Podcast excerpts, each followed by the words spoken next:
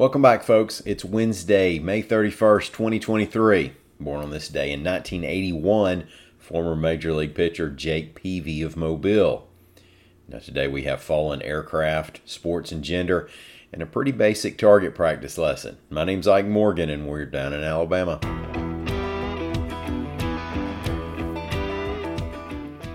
Now, some Alabamians might be forgiven if yesterday they felt a little, just a little, like E. Coyote trembling beneath an undersized umbrella. That's a bit much. There were no anvils or boulders. But across the course of a day, we had a mini helicopter crash in a marsh, a small plane crash land at a rail yard, and a spacecraft reportedly make a big sonic boom as it streamed toward the Gulf. And there were no reports of injuries in any of the instances as of this recording. The spacecraft's fall from way, way above was planned. There were reports in the Baldwin County area of a loud boom sometime after 10 p.m., and parts of lower Alabama were treated to a speeding object that lit up the night sky. Shortly after that, the SpaceX Dragon capsule parachuted into the Gulf of Mexico off the Florida Panhandle, with four passengers returning from the International Space Station. SpaceX confirmed the splashdown of its Dragon. The dissensions of two other craft did not go as expected, according to AL.com reports. Tuesday morning, a two person gyrocopter, that's like a mini helicopter, took a tumble as it came down in a Dauphin Island marsh. Two were aboard, and they both were treated at the scene and released.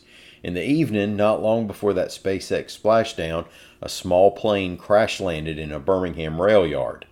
Again, there were two people on board, and again, neither were injured. Birmingham Fire and Rescue Service Battalion Chief Tobias Jones said it was a training flight and that the Piper Warrior had shut off as it approached the Birmingham airport, so the pilot put it down on some CSX railroad tracks instead. Alabama Governor Kay Ivey has signed into law a measure that prohibits those born biologically male from playing women's college sports in the state, whether or not they identify as transgender, reports the Associated Press. Now, this is an expansion of a law passed last year that limited K 12 girls' sports to those who were born a biological female. In a statement, Ivey said the decision is about fairness in women's and girls' sports. Human Rights Campaign State Director Carmarion D. Anderson Harvey called the law part of a systemic attack against LGBTQ plus people. Four people who the Cherokee County Sheriff says were target practicing in a wooded area are under arrest after a 94 year old woman was shot, reports AL.com's Carol Robinson. Sheriff Jeff Shaver said the woman was in a home across a cove from the shooters. The round entered the home through a window and struck the woman. She was taken to a hospital and is expected to recover. The four suspects, two from Indiana and two from South Carolina, have been charged with second degree assault. Now, we don't want to get bogged down in complicated physical properties here, but it's pretty simple. Sheriff Shaver, quote, People just don't think. Make sure if you're going to target practice, you have a proper backstop, or you could have unintended consequences. Thank y'all so much for listening. We'll be back here again tomorrow.